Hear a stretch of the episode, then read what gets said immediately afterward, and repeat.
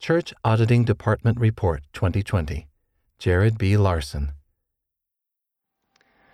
To the First Presidency of the Church of Jesus Christ of Latter day Saints, dear brethren, directed by revelation, as recorded in section 120 of the Doctrine and Covenants, the Council on the Disposition of the Tithes, composed of the First Presidency, the Quorum of the Twelve Apostles, and the presiding bishopric, authorizes the expenditure of church funds.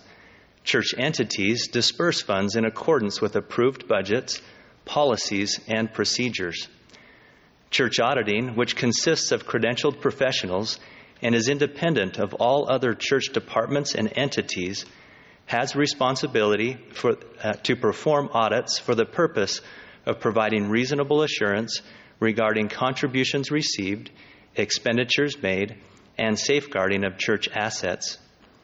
Based upon audits performed, church auditing is of the opinion that in all material respects, contributions received, expenditures made, and assets of the church for the year 2020 have been recorded and administered in accordance with approved church budgets, policies, and accounting practices.